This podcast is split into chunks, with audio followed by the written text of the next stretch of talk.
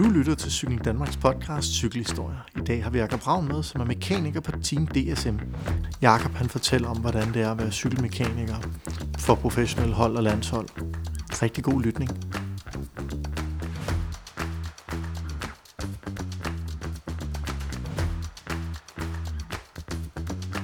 Øhm, øh, ja, hej. Jamen, øhm, ja, jeg starter 1. januar på World DSM Firmenich som, øh, som øh, mekaniker.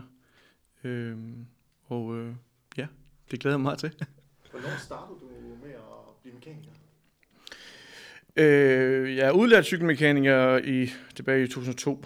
Blev udlært i Nykøbing Falster. Øhm, og øh, mit første mit første cykelløb var faktisk med DCU landsholdet i 2008 øh, Tour de l'Avenir, øh, hvor jeg fik en, øh, en, et opkald fra Lars Bunde, om, øh, om jeg ville med.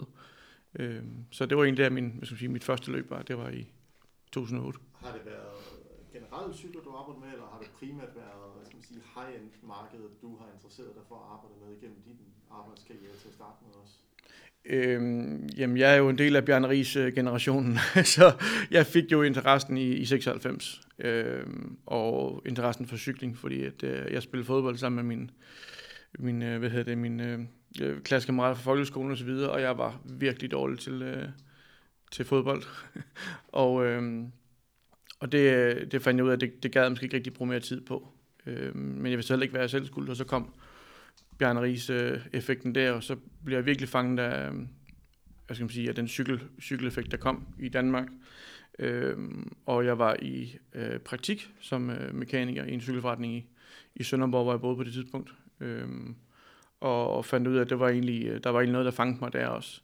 Øhm, så startede jeg jo så i lære i en, i en almindelig øh, cykelforretning med her for Jensen cykler og så videre. Øhm, og der havde vi nogle enkelte øh, hvad skal man sige, gode cykelrytter, der kom forbi med deres racecykler, men det var ikke noget, jeg fik lov til at røre ved. Jeg var stadig kun lærling. Så jeg stod stadig over i hjørnet og skiftede dæk på øh, her for Jensen cykler og så videre. Men, øh, men jo mere jeg egentlig selv fik interesse for det, og så købte jeg selv en, en, en dyr racercykel som, som lærling dengang, og, øh, og begyndte selv at, at rode lidt med det, og, og den vej så... Øh, så, hvad skal man sige, så, så, øh, så fandt jeg mere interesse i, i high-end-delen, øh, og fandt ud af, at det var der, jeg virkelig, øh, hvad skal man sige, øh, brændte for det, og virkelig øh, kunne føle, at jeg kunne flytte mig rigtig meget. Øh, og havde et, et, et, øh, et kæmpe fokus på, og, og det der her fra Jensen var ikke det, der tiltalte mig særlig meget. Og heller ikke engang mountainbike. Øh, mountainbike er fint nok, jeg kan sagtens du ved, øh, have en interesse for det, øh, men, men det var race og landevejscykling, som virkelig øh, skal sige, fangede min, min interesse, og som jeg ja, gjorde rigtig meget i. Både ved, dengang jeg selv cyklede, og, øh, og så rådet med min egen cykel, og, og den var igennem på, på værkstedet øh, udvikle det. Øhm, men det er, jo, det er jo sådan en sjov ting. Hvornår, hvad, hvad var det, der gjorde, at du pludselig blev inviteret ind til at, at køre øh, sammen med landsholdet til Tour de Avenir i, i, i sin tid tilbage i 08? Øhm, det var faktisk min egen øh, ivrighed. jeg, øh, jeg kan faktisk ikke huske som, eller jeg, jeg husker lidt af det. Jeg husker, at øh, på Danmark Rundt havde øh, start i Padborg. Øhm, og jeg følte dengang, at jeg var en rigtig god mekaniker. øhm, men jeg vidste bare, at jeg, det var den vej, jeg skulle. Jeg skulle ind på de her cykelhold der. Jeg kendte ikke særlig meget til, øh, skal man sige, hvordan det fungerede i forhold til kontinentalhold og World Tour hold. Jeg vidste ingenting om det. Øhm, jeg vidste bare, at jeg så cykeløb i fjernsynet, og det var der, jeg sagde, prøv jeg skal være mekaniker på de hold der. Så jeg, øh, jeg tog til Padborg øh, den morgen, og øh, stod som ja, en lille ung knægt. Det var jo ikke helt, men alligevel en lille ung knægt der, og vidste ikke, hvad fanden jeg, jeg skulle gøre. Øh, men Brian Holm kendte jeg jo fra fjernsynet og så videre. Og han stod der, og han var der med, var, var det HTC, eller hvad det hed på det tidspunkt. Øh, og øh, så gik jeg hen til ham og sagde, Brian, hvordan øh, bliver jeg mekaniker på det hold? Og Brian, han stod så lidt til panden og sagde, øh, de her, de her mekanikere, de er altså meget, meget gode, men går over til Lars Bunde, han mangler tit en, en mekaniker til nogle øh, løb og så videre. Så start der i hvert fald. Øhm, og jeg vidste jo godt, hvem Lars Bunde var igennem fjernsyn. Han var landstræner på det tidspunkt. Så jeg farede over til, øh, til der, hvor landsholdet de, øh, de stod på parkeringspladsen ved Padborg og gjorde klar til cykelløb. Og så tog jeg fat i Lars Bunde og sagde, hey, øh, Brian Holm siger, at jeg skal snakke med dig i forhold til at blive mekaniker. Og så siger han, øh, ej men for helvede, jeg står måske lige mangler ind til Lavinia i næste, i næste måned, øh, fordi vores mekaniker har været med til OL. Og øh, han, øh, han kan måske ikke øh, klare både OL og så tage til, øh, til Frankrig her. Så øh, giv mig lige et nummer, så, øh, så kigger jeg lige på det. Men som ofte har man altid den der tanke, at ah, han ringer sgu aldrig ud. Men øh, der gik det væk om to uger eller sådan noget, så ringede han og sagde, hvad, mente du stadig det der? Jeg siger, jamen for satan, det gjorde jeg da. Jamen, øh, vil du med til Frankrig så? Og ja, det vil jeg gerne. Og så øh, tog jeg med til Frankrig. Og allerede fra, jamen, da jeg stod nede første gang øh, foran hotellet, solskin og så videre, og rytterne var der, så kunne jeg mærke, at det her, det er, det er det, jeg, det er det, jeg gerne vil. Og hvordan, hvordan skete udviklingen for dig derfra til øh, at, og så begynde at skrue for kontinentalhold og så videre?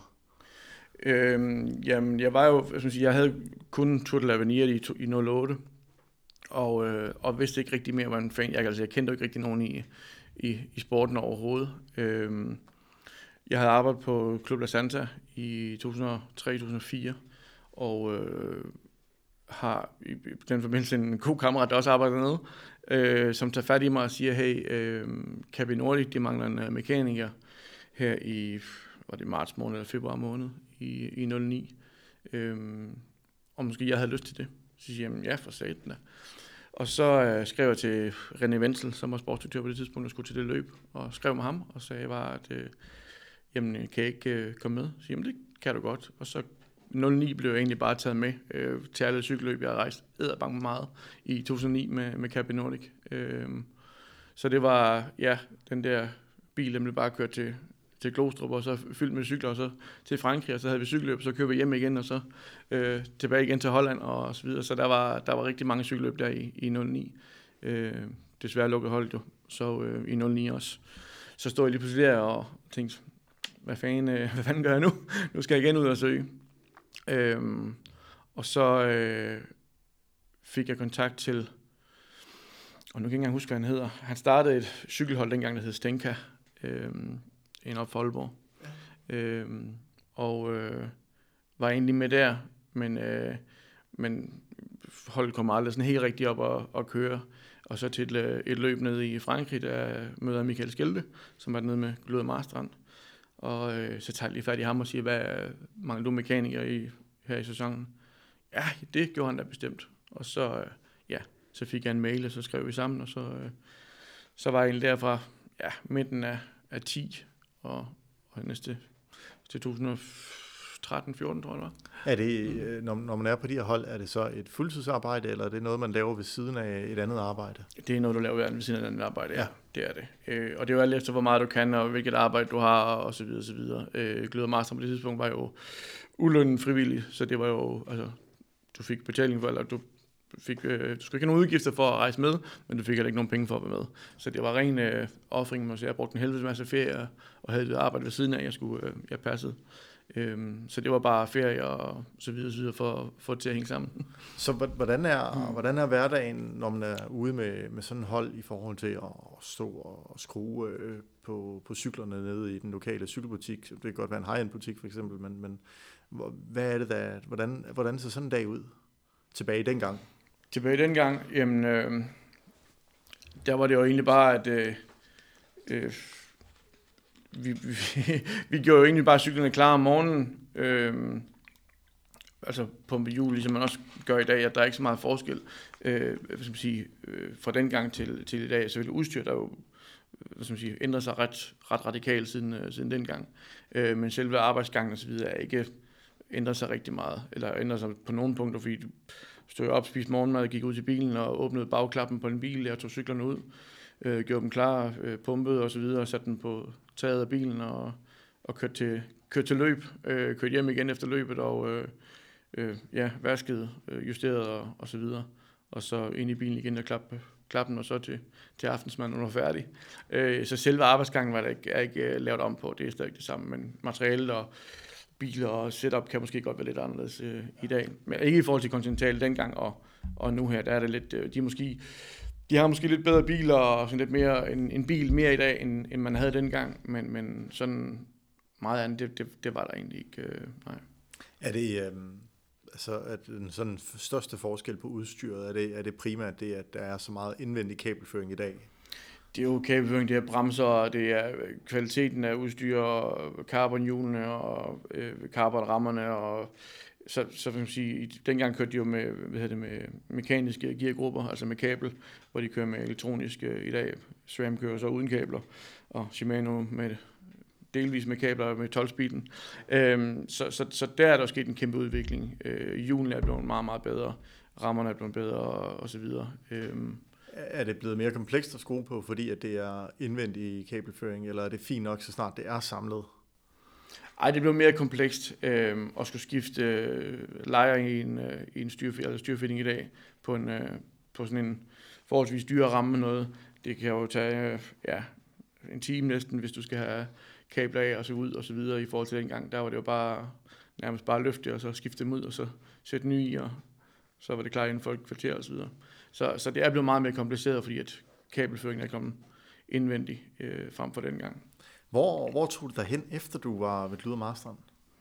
Så øh, var jeg tre år ved Rival ja. øh, som øh, mekaniker, øh, og havde nogle enkelte små afhop til øh, Saxo Bank også. Øh, vi har jo en, en god dansk mekaniker, der hedder Rune, ja. som, øh, som var ved Saxo Bank, øh, CSC Saxo Bank. Og øh, han var god til at, at ringe til os øh, danske mekanikere, når, når de lige øh, manglede en. Så, øh, så jeg havde nogle enkelte ture med, med Saxo Bank også, og, og med Rune i, i, det, i den periode også. Øhm, men jeg var, var ved Rival i 15-16, jeg kan ikke huske, om det var 14, 15, 16, men ja, øh, i det tidsrum også i hvert fald med, med dem. Og hvordan, hvordan var setupet, når man så gik fra Rival over til, til et World Tour hold som Saxo Bank?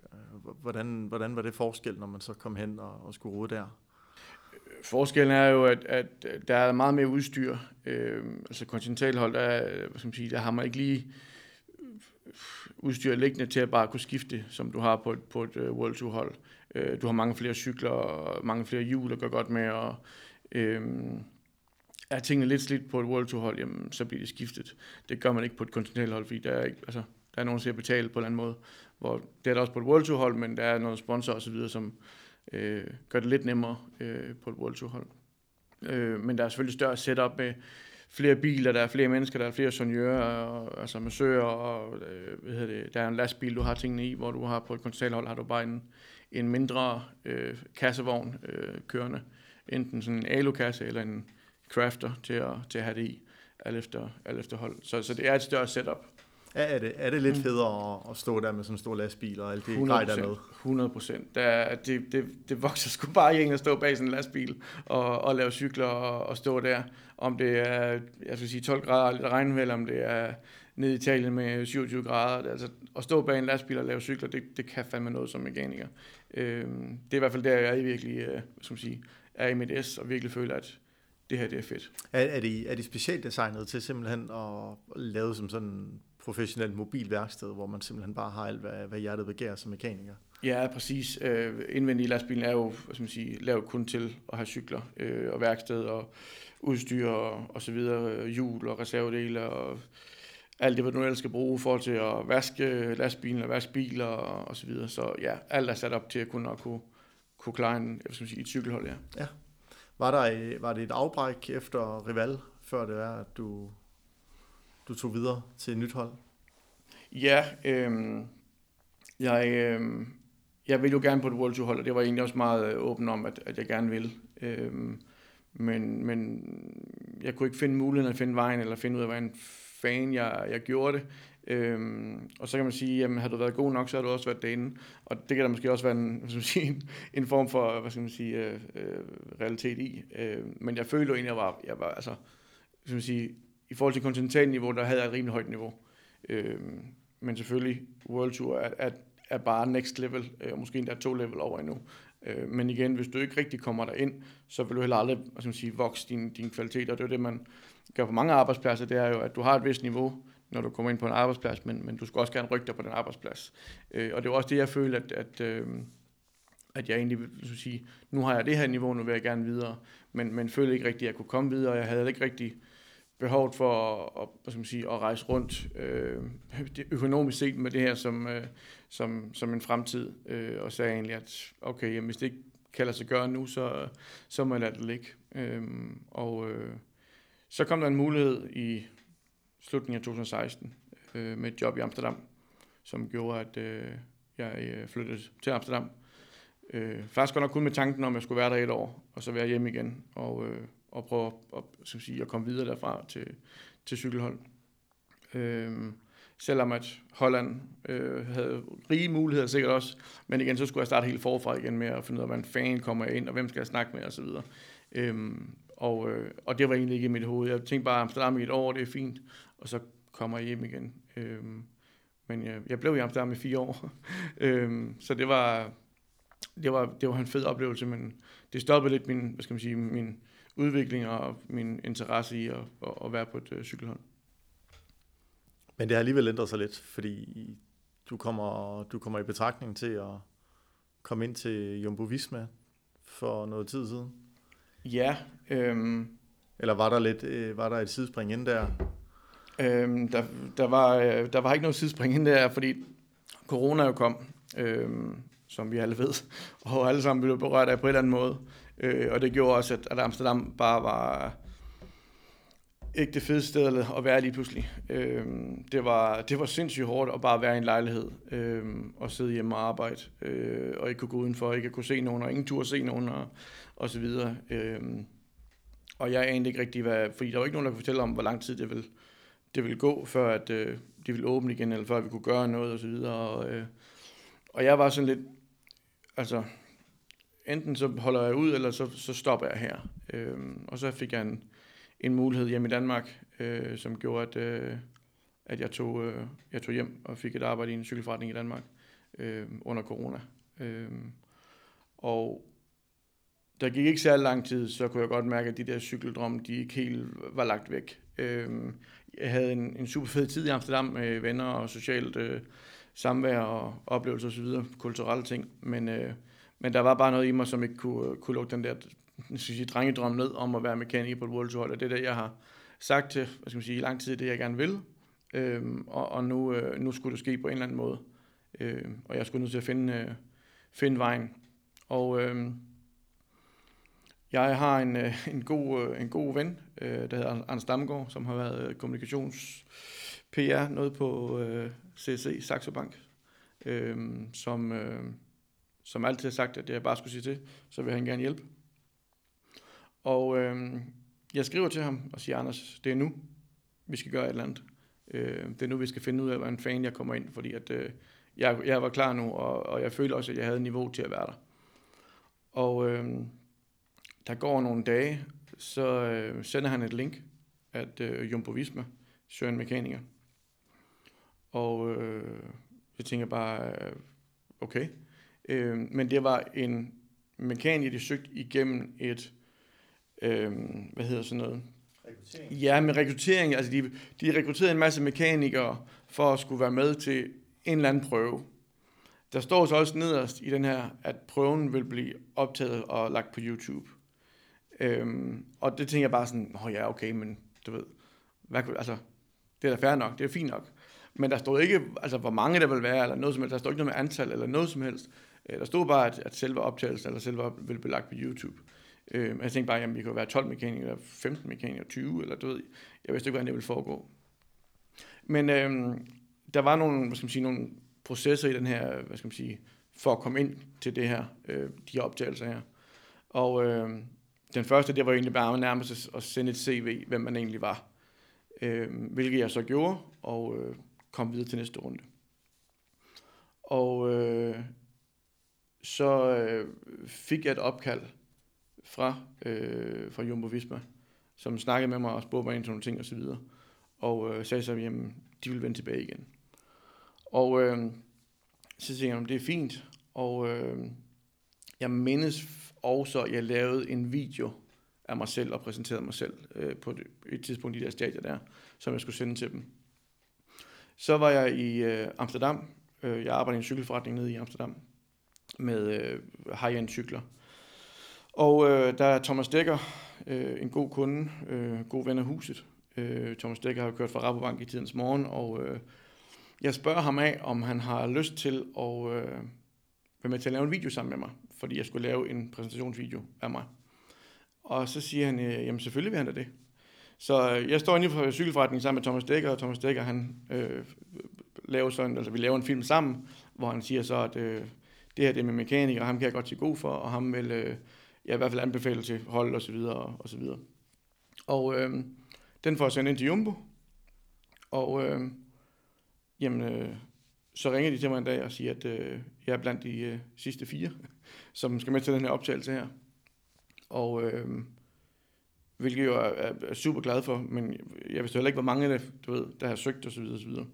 Men øh, de ringer, og vi får det hele på plads om, øh, først spørger de, hvornår, hvornår vi har tid og så videre, fordi de planlægger faktisk efter, hvornår vi alle sammen har tid øh, til at komme. Og øh, jeg lander så, øh, det er så langt længere fremme, men jeg lander så faktisk i Amsterdam, uden at vide noget som helst, hvem, hvor mange, og hvad der skal ske, eller noget.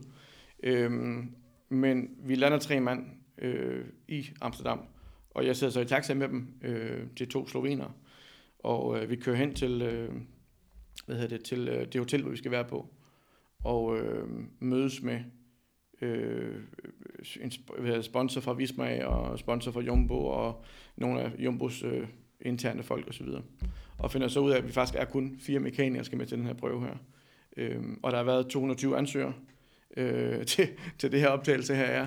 Så, så jeg var jo lige pludselig meget beæret og tænkte, okay, der har været 220 mennesker, der har søgt om det her, øh, og vi sidder nu fire mand tilbage.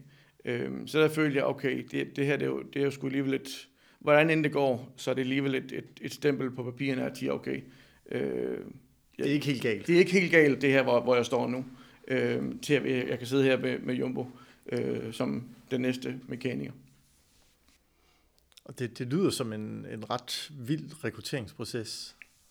Jamen det, ja, det, det synes jeg også, og, og specielt i cykel, jeg skal sige, cykel uh, World Tour branchen eller i, på, på den, i den branche der, der er det jo ikke noget, man, man gør overhovedet. Uh, folk kommer jo kun ind, fordi man nærmest uh, kender nogen, som kender nogen, eller du ved, uh, det, du kommer nærmest aldrig ind på en, bare en ansøgning. Uh, men de sagde jo så, at det var deres marketingsafdeling, der havde kastet en idé op, at de ville prøve at lave sådan en, en rekrutterings... Uh, i forhold til at, at lave det her, frem for bare at, at sige rekruttere ud fra, fra de andre hold. Øhm, enten fra sige, hollandske kontinentalhold, med folk, der skulle op, eller fra de andre World Tour hold. Så de vil simpelthen prøve at lave sådan en, en måde at gøre det på. Øhm, og jeg vil sige, de har så ikke lavet det siden, så, så, så man kan sige, der var der nogle ting, der godt kunne forbedres. Øhm, og, og jeg havde måske også, jeg tror også, vi andre sad og snakkede, og de andre mekanikere snakkede om, at vi måske gerne har vid, eller haft lidt mere viden om, hvad der egentlig skulle ske. Øh, så bare forberede sig lidt på det, i stedet for de der, vi gik i det uvisse, vest. Ingen af os anede, hvad skulle ingen af os vidste, hvor mange vi kom derned, og så videre. Så, øhm, så ja, øhm, men igen, øh, jeg ved ikke engang, jeg har ikke engang set, hvor meget, jeg har ikke engang selv set det på YouTube nu, så øhm, jeg ved ikke engang, hvor mange der har set det, og så videre, men, øh, men det var en speciel måde at gøre det på, øh, helt bestemt. Øh, men alligevel, på en måde var det jo en super fed oplevelse, og, og noget, som for, min, altså for mig personligt gjorde, at okay, øh, det kan godt være, at jeg ikke vandt, øh, men jeg havde i hvert fald et stempel på mig selv at sige, okay, du er god nok til at være her, så, øh, så du skal bare arbejde videre, øh, så, skal det nok, øh, så skal det rigtig nok komme. Og hvordan, altså, hvordan gik prøven egentlig, hvis man må spørge? Jamen, det må du gerne. øhm, som, som nogen nok ved, øh, måske, øh, som har læst lidt om mig i, øh, i diverse øh, medier, så, øh, så er jeg blevet diagnosticeret med ADHD, hvilket jeg så er blevet efterfølgende. Øhm, og den, øh, den diagnose havde, var jeg ikke sige, bekendt med på det tidspunkt, desværre. Øhm, så øh, jeg var desværre hvad skal man sige, utrolig presset på nogle punkter øh, i den prøve. For det første har du et kamera stående i, i fjeset hele tiden. Øh, for det andet så var det øh, nærmest en, jeg tror vi var optog i 12-13 timer, øh, og, og jeg havde, øh, jeg havde nogle, som sige, nogle, nogle episoder under de der optagelser, for, som, øh, som, sige, som var, var stressende, og som jeg ikke rigtig fungerede i, øh, som jeg vil have gjort i dag. Øh, og så derfor render jeg stadig rundt med lidt, hvad skal man sige, ærgelse, eller bære lidt nag over, at, at ikke bære nag, men, men jeg er selvfølgelig irriteret over, at, at jeg ikke har det, havde det dengang, som jeg har det i dag. Ja. Øhm, fordi jeg er på medicin og så videre, og det fungerer super, super godt. Øhm, så jeg er selvfølgelig irriteret over, at jeg ikke var der på, den, på det tidspunkt, fordi jeg er sikker på, at det har gået langt, langt bedre øhm, dengang, end, øh, end, end hvad det gjorde, hvis jeg havde været øh, på medicinen. Øh, jeg synes ikke, det gik dårligt, men, men jeg er ret sikker på, at man godt kan se nogle enkelte steder i de der optagelser, at øh, jeg godt kan ligne en anden, øh, hvad skal man sige, en, der er lettere forvirret og ikke lige ved helt, hvordan tingene foregår osv. Og det er igen, det der med at være det, det ukendte og ikke vide, hvor man skal hen og ikke vide, hvad der skal ske, det, det fungerer ikke rigtig godt i. øhm, og det har, hvad skal man sige, det er jo det, der har synes jeg, generet, fordi havde man fået at vide, hvad der var, der skulle ske, jamen, så havde jeg bedre kunne forberede mig, bedre i mit hoved, bedre kunne forberede mig øh, på de ting. Øh, og så er jeg også sikker på, at det er gået bedre. Dermed ikke sagt, at ham Jan, som, øh, som vandt, var dårlig, for det var han slet, slet ikke. Han var vanvittig god og vanvittig dygtig. Men øh, jeg er sikker på, at jeg kunne give ham lidt mere kamp øh, til stregen, hvis, øh, hvad, hvis tingene var gået. Hvad var det for nogle øh, ting, I blev udfordret på, da I var der? Øh, jamen, vi havde egentlig, øh, der var fem, skal man sige, fem, øh, fem ting. Den første, det var egentlig bare et interview, hvor vi kom ind på en stol, og så sad der øh, nogen fra øh, Visma, nogen fra Jumbo, øh, og stillede os nogle spørgsmål. Og øh, det var egentlig generelt bare, hvem er vi, øh, hvad, hvad laver vi, og hvad er vores baggrund for at kunne sidde her i den her Øh, øh, test til, til Jumbo. Øhm, og øh, derefter så, så øh, var vi nede på værkstedet og skulle øh, sætte øh, dæk på et sæt hjul og sætte kassette og en bremseskive på begge to. Og så skulle vi sætte op til tubeless, altså sætte put øh, sealant i, øh, i dækket der. Øh, og så kan man tænke, i dag kan jeg gøre det til jeg nærmest øh, med lukkede øjne, skulle jeg sige. Øh, det kunne jeg ikke dengang, for jeg har ikke gjort det så meget, som jeg har gjort det i dag. Øh, dernæst så har du øh, 50 mennesker, der står og kigger på dig, plus øh, en masse kameraer og så videre. Så, øh, så det er vanvittigt stressende at, at stå der. Øh, men vi skulle sætte øh, ja, dæk, kassette og, øh, og så bremseskive på, øh, eller ja, øh, skivebremsen på, på hjulet. Og øh, dermed ikke, at den hurtigste var ligesom var vinderen, det var den, der havde, ligesom havde gjort det på den pæneste måde, for det der øh, Sealands øh, væske, som man puttede i dækket, kunne jo ligge ud over det hele, hvilket de så også gjorde på nogle af os. øhm, så, øh, så, så ja, det var sådan den, ene af dem. Så skulle der have været en quiz, hvor de havde egentlig gjort klar til, at os fire skulle stå op, og så havde været nogle spørgsmål. Issue var, at ham Jan, som vandt, han arbejdede på øh, et cykelhold hjemme i Slovenien, øh, og han skulle øh, nå en flyver klokken 6. Så øh, de var meget, meget presset på tid, og, og tiden den løb lige pludselig, for allerede bare da vi kom, så skulle vi have startet, ikke huske det, men, men vi skulle have startet øh, en time før vi gjorde, og det var simpelthen fordi hele setup med, øh, hvad hedder det, med sminke og alt det der, der skulle sættes op, jamen det tog en helvedes tid, så vi stod faktisk og ventede og ventede i rigtig, rigtig lang tid. Øhm, så det hele blev skubbet, og de var nødt til at fjerne den der quiz, desværre. Jeg tror faktisk, det var en, en sjov quiz, men, øh, men den måtte de fjerne øh, øh, ud af optagelsen. Altså, vi tog den klar overhovedet ikke, så de måtte bare sige, at vi dropper den her. Og øh, så gik vi ned i, øh, hvad skal man sige, øh, videre ud på, på værkstedet, hvor, hvor lastbilerne stod. Så fik vi, eller så var der skal man sige, to servicebiler, to lastbiler, og så var vi to og to, og vi fik så et stykke papir, hvor der stod øh, de rytter, som var, altså de rytter cykler, som var i en lastbil, og hvor, hvilke rangering de er på, øh, hvad skal man sige, til det løb. Det er jo sådan, at når man kommer ud til et cykelløb, så har du 6, 7, 8 rytter med, øh, og, og de rytter har jo en, hvad skal man sige, en rangering i forhold til, hvad man, øh, om de er kaptajn eller øh, hjælper, eller hvor gode de nu er. Hvor vigtigt de egentlig er. Hvor vigtigt de egentlig er til selve det løb. Øhm, og dem sætter du op på, på taget af, af bilen. Øhm, og det gør man ved, at man enten giver dem stjerner, eller du ved, øh, jamen, har man en stor stjerne, jamen, så er det fire stjerner, og lidt mindre, så er det tre stjerner, og to stjerner, og en stjerne. Og dem, som ingen stjerner har, fordi det bare er skal man sige, hjælper, og de skal så sidde inde i midten af, af bilen. Så vi fik et stykke papir øh, med stjernerne ud fra de rytter, der nu var inde i den lastbil. Og så skulle vi selv øh, sætte de cykler på taget efter, hvor vi mente, at den med fire stjerner skulle være, den med tre stjerner skulle være to stjerner, og en stjerne skulle være henne. Øhm, og øh, en mand skulle så stå i lastbilen, og en anden skulle så ud og, og sætte den på, på taget, ud fra det stykke papir der. Øhm, og øh, den sidste øh, opgave, vi kom ud til, det var, at øh, lige uden foran øh, deres servicekurs, der er sådan en større parkeringsplads, hvor, øh, hvor de havde sat nogle halmballer op, og øh, så havde de øh, fået en af rytterne ned øh, fra Jumbo-holdet øh, til at, øh, at stå for enden af sådan en, en, en, hvad skal man sige, en løbebane, de havde lavet. Så skulle vi alle sammen ind i, øh, i en bil, en servicebil at sidde, og så skulle vi øh, når der blev råbt klar, løbe ud, altså gå ud af bilen, tage en cykel på taget, og løbe forbi de der øh, halmballer, øh, enten rundt eller hoppe over. Det har vi fået at vide inden, hvad, altså, om vi skulle hoppe over, eller om vi skulle rundt om osv. Og øh, så skulle vi op til ham, øh, rytteren, som stod op for enden, skifte øh, cyklen. Altså han stod med en cykel, som var defekt, og så vi skulle give ham den cykel, vi så har løbet med. Øh, for egentlig at, hvad skal man sige, og lave som om man var i cykelløb, man løb med en cykel op til, til selve feltet, øh, og så skulle man rundt om noget styrt og så videre. Øh, og det var det der, de der handballer så havde, hvad skal man sige, figureret, at det var andre rytter, der lå på vejen, og man skulle rundt om så videre, eller biler og så videre. Øh, og så løb vi så op med, og gav ham cyklen, og så skulle gå komme afsted øh, med, med den cykel der. Og øh, så vi havde kamera på, øh, hvad det, på, på brystet, så de kunne filme, når vi løb ud af den bil der, og løb igen vej igennem. Og øh, vi fik jo så at vide inden, at det var ikke, hvad skal man sige, hurtigste mand, der havde vundet eller noget. Det var egentlig bare, hvem der havde gjort det på den bedste vis. Så du kunne godt være sige, et sekund eller to sekunder hurtigere, men du kunne have måske lavet en fejl i forhold til, hvordan du løb, eller hvordan du tog cyklen ned, eller hvordan du, du gjorde tingene. Men da vi står deroppe, og alle har løbet, så får vi så at vide, at jamen, hey, øh, der er faktisk taget en tid på vores kamera, på hvor lang tid det egentlig tager.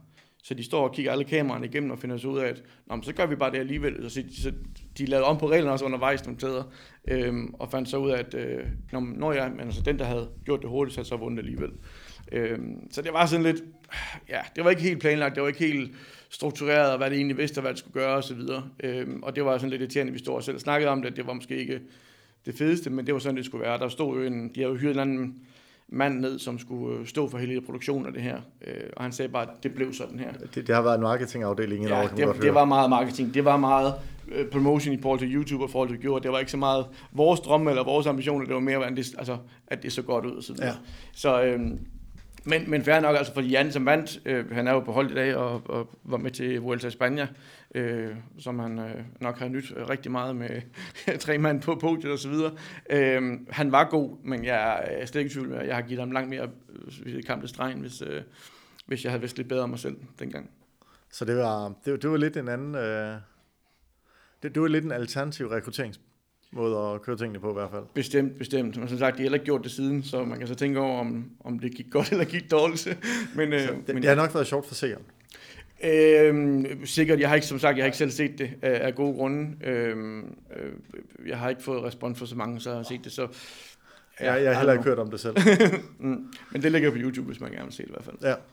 Så altså, nu bliver man jo stillet de her opgaver, som du snakker om her, og de giver jo vel egentlig på sin vis meget god mening, måske sat lidt spidst op, når man kører det i sådan casting måde, som man gør det der, som det lyder som en halv tv-show, men, men, men, men er der nogle bestemte måder, man egentlig skal udføre de ting på? Nu ved jeg godt, der er kun en måde, man kan sætte en kassette på, og, men, men nogle af de andre, sådan, hvad skal man sige, med at sætte en rytter i gang og få cyklen ned fra taget, er der, er der en proces for det, eller er det bare forlortet lortet ned? Sige, der er jo en anden form for proces for det, men igen, du kan jo ikke, du kan jo ikke øh, træne dig ud eller lave en proces for enhver situation i et cykelløb, fordi øh, der kan være så mange situationer ud fra det.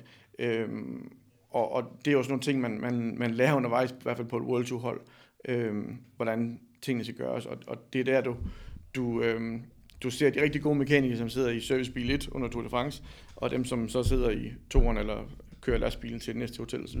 Fordi der er en, en kæmpe erfaring. Du, du har brug for en kæmpe erfaring for at sidde der, fordi du skal kunne klare så mange situationer. Så, så der er jo en, hvad skal man sige, en form for realitet i det, som de også har prøvet at, at, hvad skal man sige, at, at lave, og det er jo også mekanikere, der har lavet nogle af de der hvad skal man sige, opgaver, ikke? for ligesom at, at prøve at lave den, den bedst mulige øh, hvad skal man sige, race, øh, race situation. Øhm, så, så der er jo nogle, nogle måder at gøre det på, 100%. Øhm, men igen, du kan ikke, du kan ikke skal man sige, lave en proces eller træne 100% ud til enhver situation, fordi du ved ikke, hvordan, øh, altså, hvordan, hvordan tingene er. Har du, har du selv været med i, i servicebil nogle gange under løb? Ja, ja, det har jeg en del gange. Hvordan, del hvordan altså, udover selvfølgelig, at, at hvis, hvis der er, at, at der er en cykel, der er defekt, og der skal skiftes et, et hjul eller en hel cykel, hvad, hvad, hvad foregår der så i den mellemtid, når man for eksempel har samlet cyklen ind? Er det så bare smide den op på taget og håbe på, at der ikke sker mere, eller, eller ordner man det problem, der er on the, on the fly, eller hvad sker der egentlig? Det kommer an på, hvornår du er hen i løbet eller på tidspunkt, og hvilken rytter det er osv. Altså har du en af dine rytter, som du ved, du satser på i løbet af etappen, eller det løb, du er i, øh, og tidligt på etappen, jamen, eller tidligt på, i starten af løbet, jamen der er der nogle problemer. Øh, I dag må du jo ikke hænge ud af vinduet længere, som man måtte førhen. Øh, det har UCI lavet om. Øh, fordi førhen, hvis der var problemer med gear eller et eller andet, så kunne mekanikeren hænge ud af vinduet og stå og lave det. Det må vi ikke længere. Så hvis der er problemer, så skal, skifte, så skal vi skifte cyklen. Øh, så det ændrer selvfølgelig også en, en hel del af, af selve som siger, tingene. Øh, og det igen, det er jo fra hold til hold, og hvad man gør, og hvad man gør osv. Men, men er der et problem, som ikke lige kan løses øh, sådan inden for, jamen, så skifter du cyklen. Øh, og så kan du måske lave cyklen i vejkanten, og så køre op igen og skifte cyklen. Men det gør det jo kun i starten, eller hvor der egentlig er ro på. Øh, hvis rytteren gerne vil have sin, sin, sin cykel nummer et til, tilbage igen i, ja. i løbet. Øh, men øh, det, er igen, det er en vurderingssag, og det er jo noget, man, man, man lærer efterhånden i sin som siger, erfaring, hvornår det giver mening, hvornår man gør det, og, og så videre. Øh, nu er jeg inde ved, ved DSM og har været nede her i, for nogle, i, i starten i mandag her til mandag til torsdag i, ned på deres servicekurs øh, til noget infomøder, hvor vi snakker lidt om, om tingene, og jeg skal ned igen her om tre ugers tid øh, på noget mekanikertræning, øh, hvor, hvor der er nogle, nogle processer, vi skal følge, altså der er nogle protokoller, vi skal følge på, hvordan man gør tingene, så vi alle sammen gør det ens, så der er ikke forskel på, om det er Felipe Sanchez eller Jakob, der sidder i bilen, øh, men at, at de får den samme hvad skal sige, øh, service, alt efter hvilken mekaniker der er der. Øh, selvfølgelig er der nogen, der har været der i otte år, som har en langt større erfaring, end jeg har, øh, men den erfaring skulle de jo gerne kunne du ved, give videre til mig, så jeg ligesom på, øh, på en måde også kan udføre det øh, i sammen. Men, men der er jo bare nogle situationer i, i et løb, hvor der er nogle styrt tidligt eller sent, eller punktering osv., øh, hvor man kan komme i tvivl skifter jeg cyklen eller skifter jeg hjul, og, og det er nogle ting, man, man lærer. Men hvad, altså, hvor stor forskel er der på cykel 1 og 2? Øhm, det, jeg ved godt, det er lidt forskelligt alt efter, hvad for type hold det er jo. Men... der burde ikke være nogen. Nej. Øh, men alligevel, så er det jo altid, at deres løbscykel er jo den, de helst vil køre på. Fordi det er den, de kender, og det er den, de ligesom... Så selvom cykel 2 eller reservecykel er sat op 100% efter deres løbscykel, så er der altid et eller andet, der godt kan være forskel, eller du ved, anderledes i forhold til deres, deres løbscykel. Øh, selvom det er den samme sadel, selvom det er den samme styr, og øh, samme greb og samme ramme osv., så, så er det aldrig helt det samme for en, for en rytter at gå fra løbscyklen over til sin reservecykel. Øhm, så så, øh, så de, de fleste vil bare gerne have deres løbscykel, fordi den der fungerer bedst for dem. Eller den de kender, øh, de kender bedst. Og jeg tror også, du kan, du kan gå ud til en forhandler og købe en, købe en bil øh, og køre ind i et år, og så kan du gå ind til forhandler og få fuldstændig den samme bil. Men du, ved, du vil ikke føle det den samme bil, for du vil føle en helt anden bil, selvom den er fuldstændig identisk med den, du kører i. Øhm, eller du kan købe en trøje eller et par bukser. Eller, du ved, der, ja. der er lige et eller andet. Der er et eller andet, som, ja, der er et eller andet op i, i hovedet, som, som gør, at, at det er ikke det samme. Selvom det er det samme, så er det ikke helt det samme. Nej. Øhm, så, så ja. Så, så hvis, hvis man er så uheldig, man styrter og giver droppet ryger skulle på den der cykel der. Det er starten af etappen. Det er, det er stjernerytteren på det hold der. Hvad fanden gør man så? Ja, altså, du, kan, du kan jo kun øh, hvad skal man sige, skifte cyklen ja. øh, og, og give en reservecyklen. Ja. Øhm, altså, du, så gør du ikke mere, og så må man evaluere bagefter øh, efter løbet, øh, når man er tilbage på hotellet igen. Øh, så er der nogle gange, så kommer sportsdirektøren ned, eller rytteren kommer ned, altså hvilket hold det er. Nogle, nogle steder må rytterne ikke komme derned, og nogle steder må rytterne godt komme derned, osv. Øh, men så evaluerer, evaluerer man simpelthen bagefter, øh, hvad gik galt, og, og hvorfor skete det her, og hvorfor gjorde vi det her, øh, ja. og hvad kan vi gøre til næste gang. Øh, og sige, okay, jamen det her, det var, det var simpelthen mekanikernes skyld. Ikke at man skal, skal man sige, give personen mekanikeren skyld, men det, er bare, det var en mekanikers skyld, som gjorde, at det her det skete, eller det her det kunne vi ikke have forudset på nogen måde, at, at det Ej. simpelthen bare skete. Så, så man evaluerer egentlig bagefter en, en given situation, ja. og finder ud af, okay, vi lærte det her, eller hvad skete der, hvordan kan vi sørge for, at det her det ikke kommer til at ske igen. Men, men øh, så man står ikke lige ude i vejkanten lige at skifte droppet og sådan nogle ting? Ikke give drop, nej. nej. det gør du ikke. Så, eller skifte en bagskift eller for, nej, nej, det gør du overhovedet ikke. Men, så så hvad, hvad fanden gør man så, hvis, øh, hvis uheldet er ude en gang til? Altså øh, nok, ikke, nok ikke lige med et ekstra geardrop, det, det, det tror jeg vil være svært, men, men hvad, hvis, hvis, hvis det er, den anden cykel også får et problem? Så har altså, du har, hvad skal man sige, øh, stelstørrelser og målinger osv. inde i bilen på, på alle rytterne. Øh, så hvis i, ved DSM, vi har bare det, øh, som har et problem og skifter cykel, og, øh, og hans reservecykel så også går stykker, jamen, så går du ind og sige, jamen okay, jamen, øh, så tager vi simpelthen reservecyklen fra en af vores, som sige, hvis der er en i samme størrelse osv., øh, og, og bruger det. Øh, men det afhænger igen hvor er man hen i løbet, og siger, okay, prøv at, vi kan godt skifte cykel, men du vil aldrig komme du ved, til toppen eller til fronten alligevel, om du bliver 20 eller du udgår, eller 25 eller udgår. Ja. Det er lige meget. Øh, så det igen, det er en vurderingssag af situationen, hvor er vi henne øh, i løbet, øh, og hvor vigtigt er det her, at han får en ny cykel. Ja. Øhm, fordi altså igen, jeg, det sker ikke særlig meget. Øh, og igen, jeg tror aldrig nogensinde, jeg har været ude for det øh, på nogen måde tid, og jeg har alligevel kørt en, en hel del cykelløb i, øh, i bil, øh, og jeg har aldrig været ude for det. Men, men igen, det kan ske, selvfølgelig kan det, om, om man skal ligesom forberede sig på det på en anden måde. Men, men så ved man, okay, jamen, var det, han kører størrelse 54, jamen jeg har også øh, en anden en, der kører størrelse 54, øh, og sådan sådan, og der kan han måske, du ved, ja. køre over, øh, over på den i stedet for. Øhm, hvad, hvad, når man, når man kommer hjem, og man kommer hen til, det kan være det et etappeløb, eller man er færdig, kommer hen til sin servicekurs eller sin lastbil, øh, er det så øh, en tur med vask, og så justere gearne, eller er der, er der andre ting, man også gennemgår, eller, eller hvad, hvad er sådan proceduren? Jamen, øh, proceduren er jo, det er igen, nu kan jeg jo kun snakke med, hvad man siger, med de hold, jeg har, ja. har ageret på, som er EF Education og hvad hedder det, øh, DSM, som jeg lige har været øh, med på her også. Og øh, og i hvert fald ved DSM, jamen, øh, og også ved, ved EF, jamen der er det jo bare, at, at der er en mand, som vasker cyklerne, der er en mand, som tør dem af, altså sørger for, at de er, bliver øh, hvad hedder det, tørret over og, og, og med, hvad hedder det, med kompressor, så sørger for, at alt vandet kommer af cyklerne. Øhm, og så er der en mand, som, øh, som står for, at de bliver smurt op, og sørger for, at de egentlig er, som de skal være på et tidspunkt, så vil jeg så sige, ham, som er færdig med at vaske cykler, vil gå over og vaske biler, og ham, som har tørret cyklerne af, kom, bliver også før færdig, end ham, som har øh, du ved, gør cyklen far. Så tager man selvfølgelig den cykel og begynder selv at, at, at gøre den klar til, øh, til dagen efter, eller smøre den og, og så videre. Øh, så det er egentlig, hvad skal man sige, processen, og så er der, hvis, hvis der er en, en, en cykel, der har været styrtet, eller hvor rammen er knækket, jamen den tager man til allersidst, så du sørger for, at du har egentlig, du ved, gjort alle cykler klar og færdig, og så de der ting, der skal udskiftes. Hvis det er en, der har knækket et styr, og en, der har knækket en ramme, jamen den ene tager den ene, og den anden tager den anden, og det, det er jo alt efter, hvor, hvor langt man er i processen, og, og så videre. Det kan være, en rytter kommer tilbage og siger, mit gear, det kører sagt med dårligt af. Nå, men det kan måske tage et kvarter eller 20 minutter for ham, for at finde ud af, hvad fanden der er galt, og så videre. Øhm, og så ham, der egentlig øh, står og tør cyklerne af, jamen han begynder så øh, med de cykler, der, der er gjort klar. Og det er egentlig den samme proces, som, som alle har. Øh, at øh, igen, ham som har været ude til løbet, det er også ham, der gør cykler, der, der tager de cykler og justerer dem osv., fordi han har været ude til løbet, han ved, hvad rytterne har gjort eller sagt osv., hvad der er sket osv. Fordi ham, der sidder på hotellet, han ved ikke en skid. så, så ham, som ligesom øh, kommer tilbage fra, fra løbet, er også ham, der, der sørger for, at øh, det hele det er, det er, som, sige, er, som det skal være. Ja. Øhm, nu, nu nævnte du det her med, at, at nogle hold, der, der må rytterne godt komme ned andre må ikke. Hvad, hvad er årsagen til det? Årsagen er, at, at, at rytterne er jo forskellige fra, fra, ja, fra, fra person til person. Øhm, og, og nogen, øhm, nogen kan godt komme lige, lige komme ned og sidde i lastbilen og sidde og snakke, og øhm, de kan enten forstyrre mekanikerne, ikke fordi de gør det, men, men der kan være en proces i, at vi vil ikke have mekanikere til lastbilen.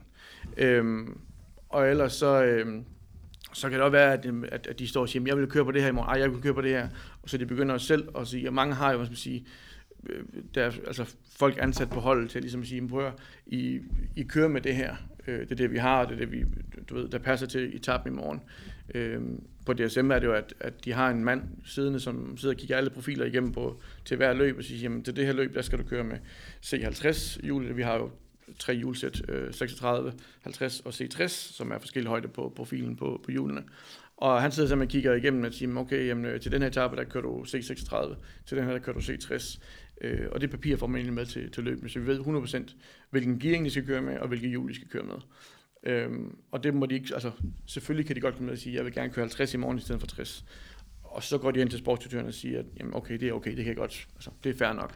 Øhm, men, men man vil helst undgå, at de begynder at have for meget påvirkning på selve, hvad skal man sige, om aftenen, når, de, øh, når man står dernede, at de begynder at, at lave det ene om, og, og så videre, så videre. Øhm, ved DSM er det også med, at, at de har en gruppe, der siger, prøv at mit styrbånd øh, øh, sad ikke særlig godt fast i dag. Jamen, så kan man gå ind og se, okay, jeg styrbånd på hans cykel skal laves om eller sættes nyt på osv. Så, så man ikke begynder at have den der kontakt og, hvad skal man sige, du kan enten også skabe en situation, som gør, at, at mekanikere og rytter bliver, bliver irriteret. Ja. Øhm, og, og det sker også en gang imellem. Øh, ikke noget, man ikke kan, kan snakke om bagefter, men, men der er bare nogle gange, hvor, hvor øh, man kan være som sige, uenig om tingene. Og, rytterne de har jo op i hovedet, at jamen, de skal måske vinde det her løb, de skal måske øh, køre spurten, de får en eller anden stjernerytter i morgen, og de er nervøse for det, eller øh, der er noget med kontrakter og så videre. Så der, der kan være mange ting op i hovedet på, på rytterne, som kan hvad skal man sige, have en indflydelse på, hvordan de, øh, de gerne vil have det. Øhm, så man, for nogen hold vil måske gerne at undgå, at, at rytterne er nede ved lastbilen og, Ja. og have en indflydelse på, hvordan, hvordan tingene foregår og så videre. Øhm, men, men igen, de fleste kan godt komme ned og bare lige sige hej og sige hey og, så ved, og snakke, øh, uden at det handler om cyklen.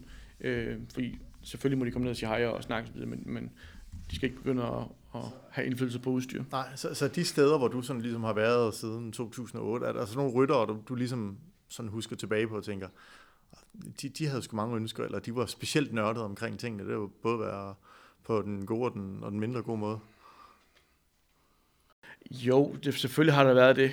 Øhm, altså, øh, der er ingen tvivl om, at, at i, i tidernes morgen på, på Cape Nordic, der var der, der nogle unge rytter, som, øh, som godt kunne finde ud af at, at, at, at sige deres meninger og så videre. Øhm, jeg, jeg, skal ikke, jeg vil ikke hænge nogen navne Nej, på nej, nogen nej. måde, så, så det, øh, men, men der er der nogen, som, som går lidt mere op i det. Øh, jeg sige, på World Tour hold, der, øh, der har de alle sammen det samme udstyr, øh, så, så der er ikke nogen skal man sige, forskel på, om det ene kører det andet eller så videre. Nej. Øhm, det kan være, at de har kørt en etape, hvor de bare tænkt, hold kæft, de her hjul, de kører fandme godt. Og dem vil jeg også gerne køre med i morgen. Øh, og det, det, gør vi som moder også, fordi når, de, når cyklen kommer tilbage fra løbet af, jamen så det jo, tager vi jo hjulen af, vasker dem op, lader de hjul hænge på, ved den samme cykel hele vejen igennem. Men det kan være, at det lige bliver skiftet rundt, fordi man har skiftet et dæk, eller du ved, et eller andet. Øhm, men øh, altså, på kontinentalhold, der har du jo, som siger, færre antal hjul. Øh, og der vil jeg gerne sikre på, at jamen, de her, de kører godt, og dem, de skal på min cykel i morgen. Ikke? Og, og der er der måske en, en, en rytter, som er lidt bedre, eller lidt stærkere, lidt bedre til at åbne munden, end en rytter, som måske er stærk nok, men ikke åbner munden. Jamen, han får de dårlige hjul, hvor ham, den, som kan finde ud af at åbne munden, han får de gode hjul. Så, så der er der nogen, som, som godt kan, du ved, kan stå og sige noget, men, men altså, på World Tour holdene, der, Julen er jo alle sammen gode, alle sammen smurt, eller skifter man lejer på dem. Altså, der er jo ikke nogen, der kører ud på, på dårligere lejer end, end andre, men øh, der er noget psykologisk over det nogle gange også, over hvad de lige øh, ja, får sat på.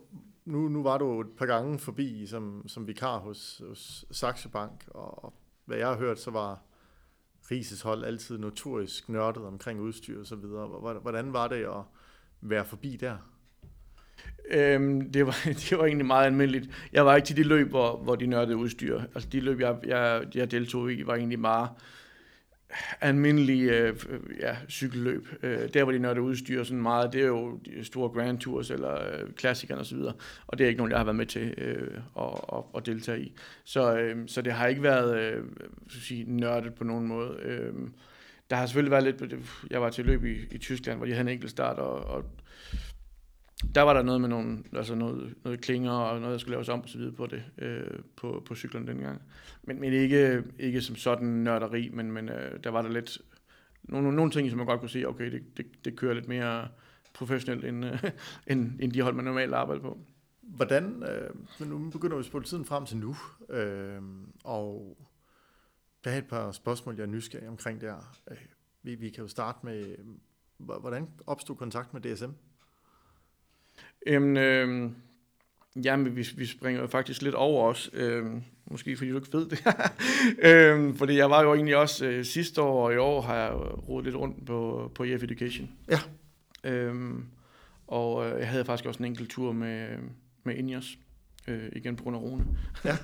men, øh, men DSM kom øh, egentlig af, at i sommers øh, kom der et opslag øh, på de sociale medier øh, igennem et øh, rekrutteringsbureau, som de bruger. Øh, primært faktisk til freelance.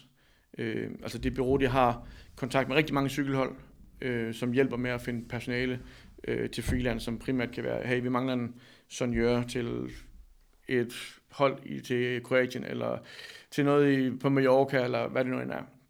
Men der kom så, at de, der var et hold, der søgte en fuldtidsmekaniker, øhm, og øh, man skulle, der var selvfølgelig nogle kvalifikationer osv.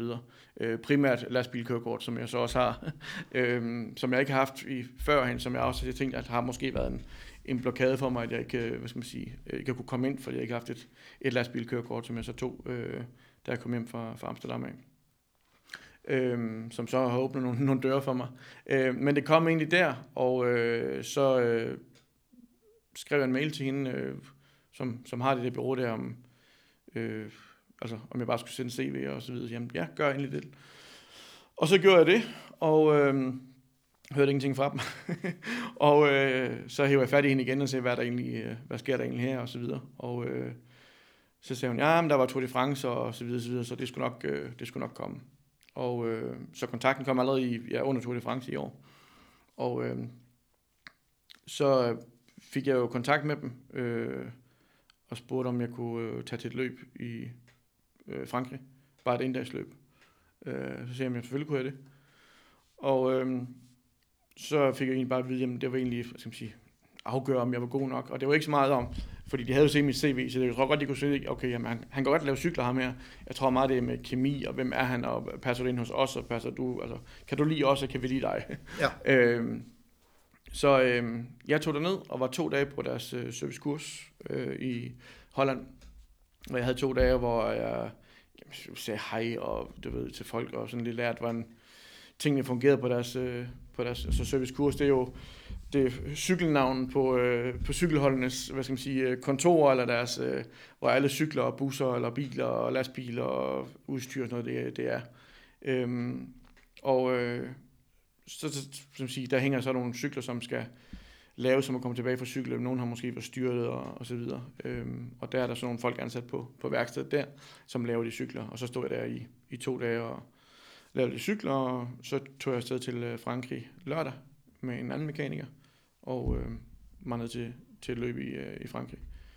Og øh, faktisk inden der også, der spørger de jo så, om jeg også kunne tage med til Italien, til Lombardiet rundt, til øh, Trevali, øh, Piemonte, øh, Giro d'Emilia osv., øh, hvilket jeg så selvfølgelig sagde ja til.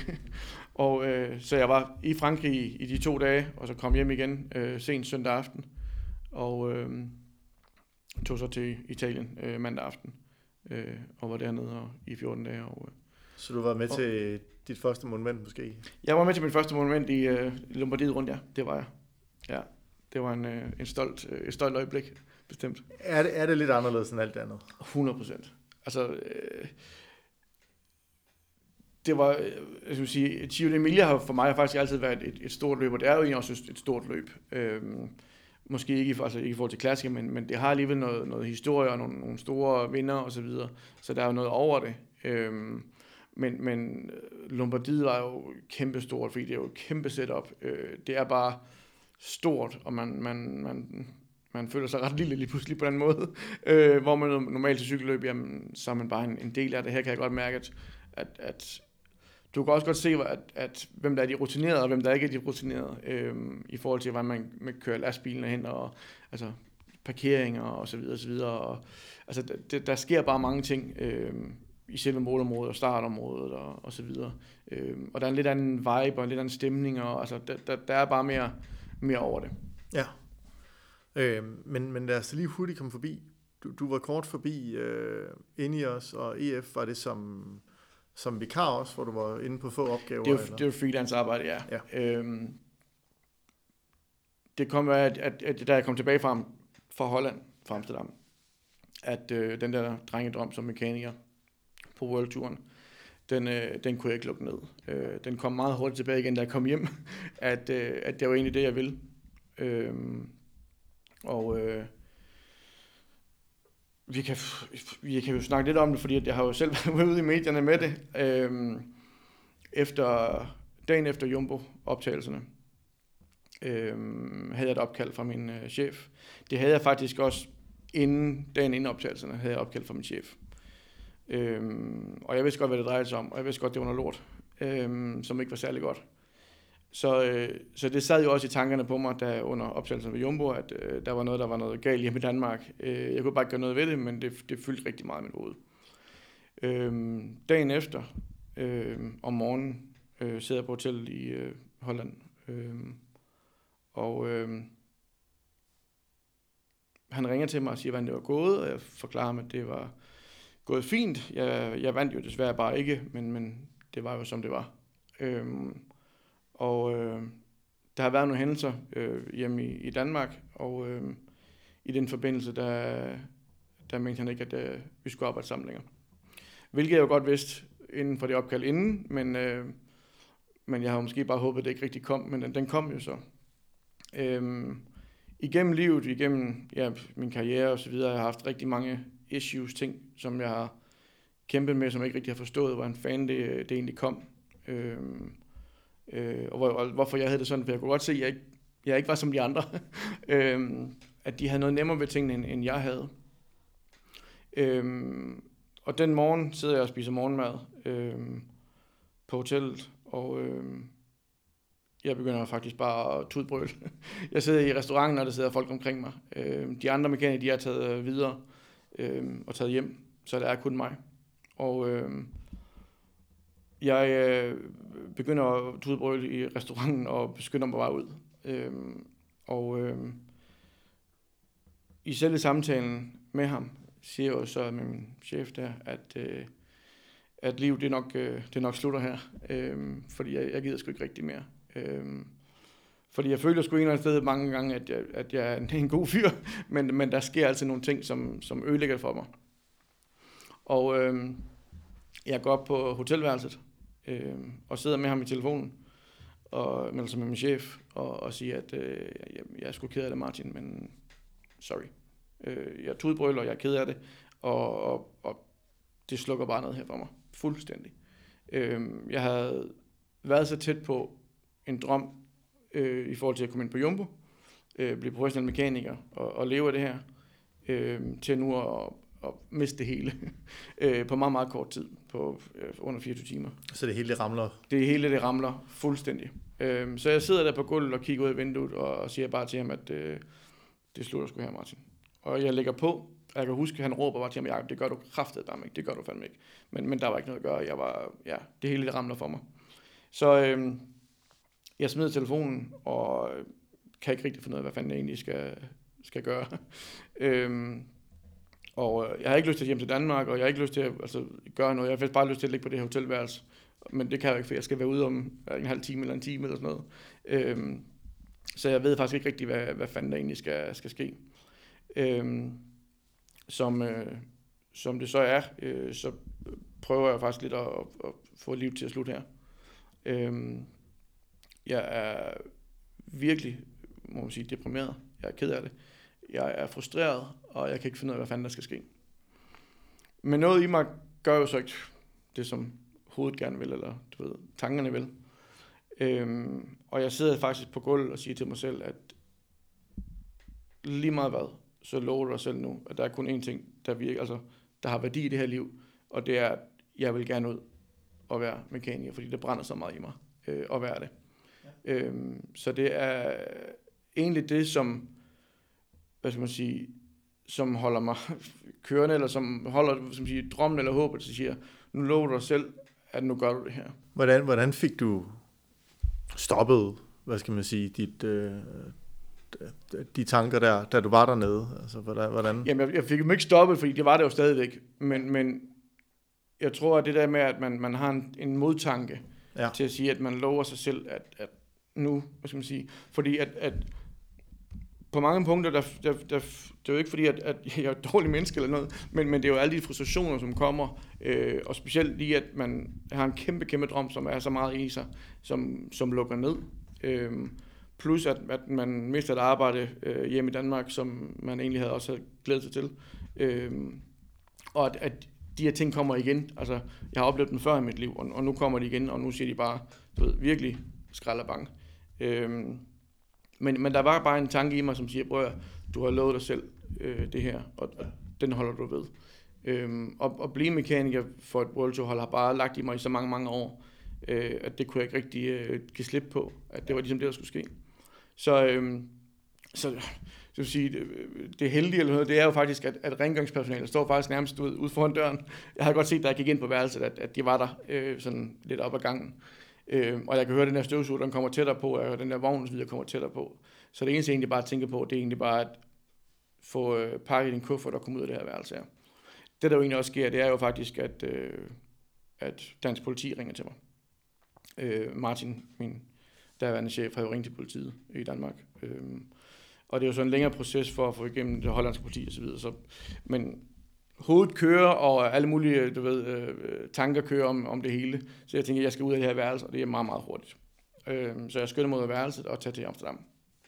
Øh, tager tog til Amsterdam. Og øh, der er sådan en, et længere proces i det der. Øh, jeg kommer til Danmark øh, dagen efter, og øh, får udredt nogle ting, for at kigge mine forældre eller min, min far og stedmor lidt i øjnene, og må altså, snakke om tingene. Øh, det er vanvittigt hårdt, og en, en kæmpe, kæmpe lang og hård proces øh, i sig selv øh, at skulle være i. Øh, men jeg lovede mig selv, at jeg vil, øh, jeg vil være mekaniker øh, på et World Tour hold, og jeg mente, jeg var god nok til at være der. Øh, så det var over for mig selv at bevise, at, øh, at det kunne jeg godt, og jeg var god nok til at gøre det. Øh, men jeg skulle have fundet ud af, hvad der, altså, hvorfor de her reaktioner kom. Øh, så jeg var ved lægen og øh, snakkede med min læge, som øh, spørger lidt ind til, altså meget, meget over, altså, sige, overfladisk, men spørger lidt ind til tingene og forklarer så, hvad forløbet og så videre, øh, og siger så, at hun sender mig videre til en psykiater. Øh, nogle dage efter får jeg et opkald øh, fra en psykolog, øh, som er, hvad skal man sige, inden for øh, selvmord, øh, ja. ved om selvmord, ja. Og øh, siger så, at det er jo sådan, hvad skal man sige, et tilbud, der man, ja. kan, man kan få, øh, hvilket jeg ikke har fået at vide fra min læge af. Men det er jo min læge, som har kontaktet dem. Jeg tror kun, det var psykiatrien, men det var også bare psykologen.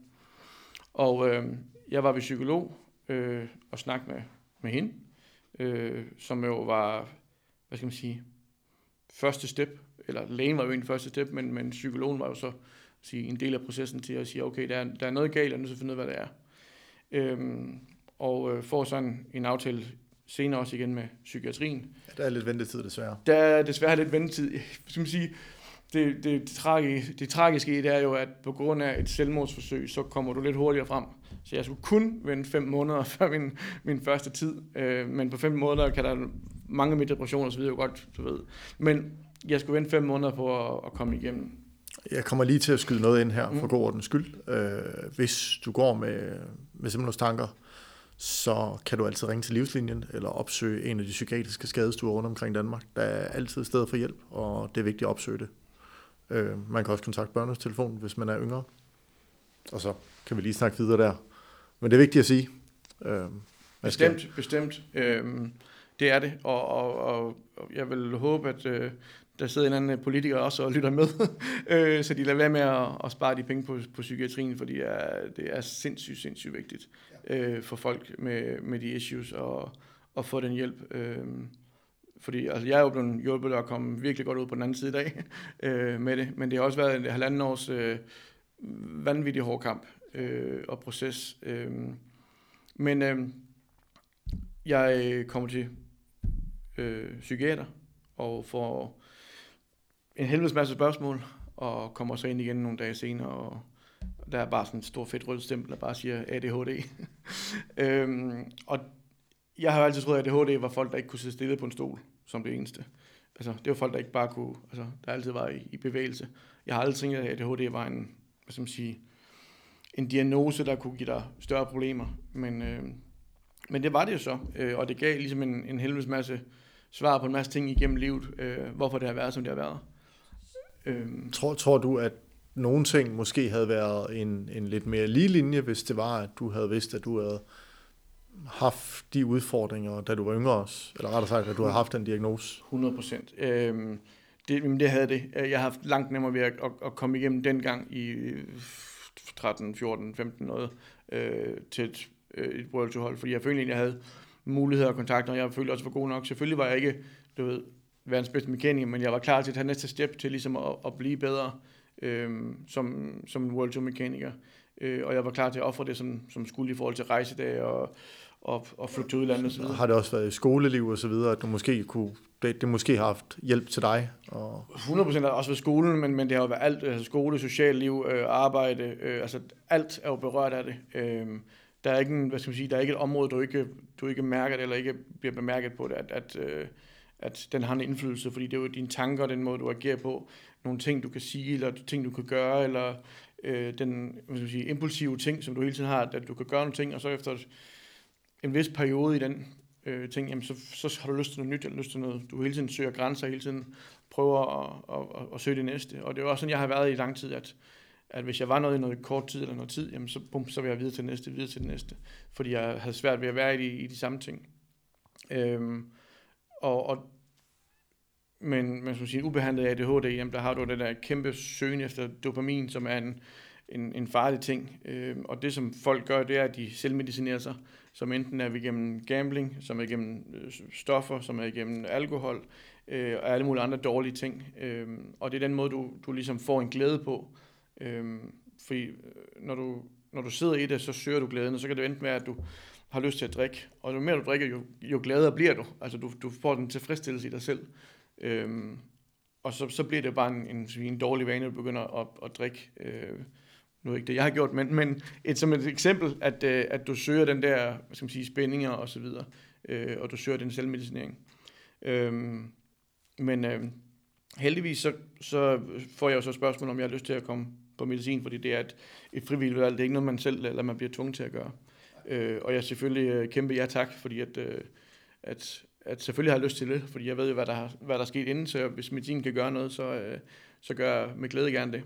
Og øh, jeg øh, startede så på medicin øh, øh, i starten af øh, i år, øh, og øh, har så bare været en, skal man sige, jeg vil sige en, en, jo, men det har været en, en kæmpe stigende kurs. Selvfølgelig har der været nogle ting og sager rundt undervejs, som har været, været hårde, fordi man også lige pludselig finder ud af, at som jeg vil sige, en af de største issues, eller en af de store issues med ADHD, og du så kommer med medicin, det er, at du får en, en, en identitetskrise. Det er, at du lige pludselig finder ud af, eller du tænker over, hvem fanden er jeg egentlig? Fordi alle de ting, du har gjort, du har sagt, og du har ageret, det har været ADHD, der har styret dig.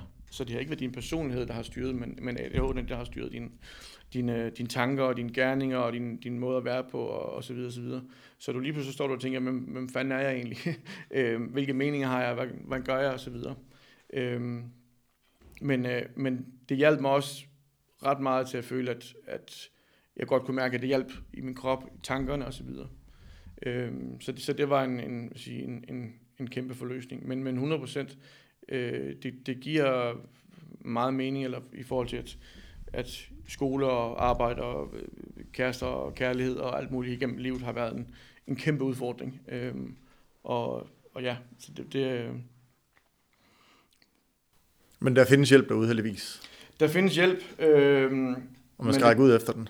Du skal bare selv række ud efter den. Øhm, issue er jo i dag også, at mange, som, som ikke har nogen diagnose, sidder og siger, at alle folk bare skal diagnoseres osv., og, og jeg synes, den er sådan lidt, lidt hård. Jeg bliver også lidt provokeret, når folk bare, du ved, uden diagnose siger, at du ved, øhm, jeg synes ikke, det er øh, den rette indstilling at, at gøre det på, for hvis du virkelig har problemer eller noget, øh, så søg hjælp, altså sig, hey, der er noget galt, øh, fordi det vil hjælpe dig sindssygt meget øh, at gøre det.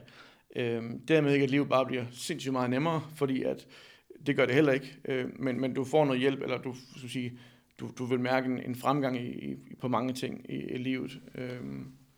Men, men øh, lad os da lige prøve at hoppe ind til mekanikergærningen igen så, fordi at øh, den måde, jeg hørte lidt om det her, det var min kollega, der fortalte, at øh, du havde været med i Glasgow i år. Øh, og været over til, for vores vedkommende, ret succesrigt, øh, succesfuldt, øh, hvad hedder det, VM. Og hvordan er det at være med et landshold, og hvordan foregår det egentlig? For det er jo lidt andet setup end, end på et World Tour hold. Ja, øhm, ja jamen, det er rigtigt. Nu kommer vi ind i seriøs mode igen, det er fint. Ved det, øhm, ja, jeg var øh, i Glasgow til, øh, til VM øh, med landsholdet. Og øh, jamen, det, det, det foregår anderledes, fordi der er jo en, en helvedes masse rytter. Øh, vi har både junior dame, junior herre, U23 herre, elite dame og elite herre øh, som alle sammen kommer med forskellige cykler, og forskellige hjul og forskellige udstyr, og Øhm, forskellige tidspunkter kommer de på, og nogle rejser, og nogle kommer og, og går osv. Og, øhm, og, øhm, og det er en, en, en, en kæmpe udfordring, hvor man på et, et, et World Tour hold, eller på bare det almindelige cykelhold, jamen der har du samme slags cykler, samme øh, gearsystem, eller gearsystemer og samme hjul osv. Her der er det et stort mix af alle mulige forskellige ting og sager. Øhm, så der er man øh, virkelig udfordret og, og, på at altså man siger, få skilt tingene ad, øh, og sørge for, at, øh, at de ting, som folk selv har med, øh, selvfølgelig som sige, junior osv., har jo ofte nogle gange deres egne hjul med, eller øh, deres egen TT-cykel med. De har jo ikke et hold, som sponsorerer dem på samme måde som et, et World Tour hold. Og, øh, og der, der er det en, en hvad skal man sige, et, et, et stort mess af, af cykler over det hele. Øh, og, øh, og ja, men, men det er en, øh, en fed oplevelse ligesom at ligesom have hvad skal man sige, den danske kerne af de, af de bedste cykelryttere. Jeg, øhm, jeg var jo så øh, heldig, at jeg, vi, vi var fem mekanikere, der var fem løb, så vi fik et løb hver. Øhm, jeg blev valgt til at få junior herre, som vi fik en, øh, en verdensmester ja, det var, på. Det var et godt løb. Så det var et super godt løb at sidde i, i bilen der, og, øhm, og sidde, sidde bag ved, ved Albert og, og blive verdensmester. Øh, desværre fik jeg ikke lov til at komme op øh, bag ham, øh, hver gang jeg ser et billede, hvor han kører over målstregen. Så øh, generer mig eller irriterer mig altid, at vi ikke fik lov til at køre op og sidde bagved. Øh, men, øh, men vi sad jo under, altså sad i bilen under løbet og var med, og, og det var jo en, en kæmpe oplevelse. Måske den der, den største i min øh, karriere af, af sejre, synes jeg, at, øh, at det der VM i, i Glasgow med Albert, øh, det, var en, det var en rigtig, rigtig fed oplevelse.